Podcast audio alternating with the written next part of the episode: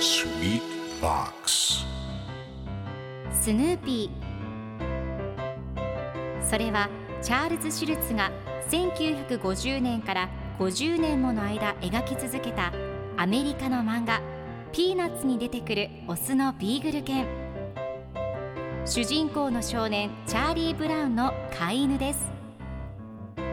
気が弱くて自分に自信が持てないチャーリー・ブラウンをはじめいろんな個性を持つ子どもたちが繰り広げる人間模様に人生の哲学を感じるのは私だけでしょうか？Peanuts Dictionary. Peanuts Dictionary. Peanuts Dictionary.このコーナーではスヌーピーを愛してやまない私高木マーガレットが物語に出てくる英語の名台詞の中から心に響くフレーズをピックアップ。これを聞けばポジティブに頑張れるそんな奥の奥の深い名言を分かりやすく翻訳していきます。それでは今日ピックアップする名言はこちら。Smack Smack チュ。今日のコミックは1970年4月15日のものです。ルーシーとスヌーピーが雨の中で一緒におしゃべりをしています。ルーシーが雨ってロマンチックでもあるね。女の子はみんな雨の中でのファーストキスに憧れてるんだよと言うとスヌーピーが次のコマではルーシーの左の頬にチュッとキスをします。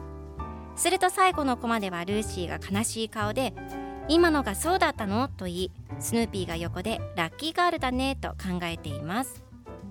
ルーシーは雨の中のファーストキスをまさかのスヌーピーに奪われてしまいました。では今日のワンポイント英語はこちら。Smack チュッという音を立ててキスをする時を表す擬音語です。キスの音のチュ以外にも平手打ちをするや激しく叱るという意味があります。文脈でどの意味か判断してください。ではこのスマックの例文2つ紹介するとまず1つ目。会えて嬉しかったわ。今度はディナーでも行きましょう。チュ。It was really nice to see you. Let's have dinner next time. Smack 2つ目。彼は彼女の唇にちょっとキスをした。He gave her a smack on the lips. それでは一緒に言ってみましょう。Repeat after me.Smack Smack Good job! 皆さんもぜひ Smack 使ってみてください。ということで今日の名言は Smack でした。ピーナッツ・ディクショナリー。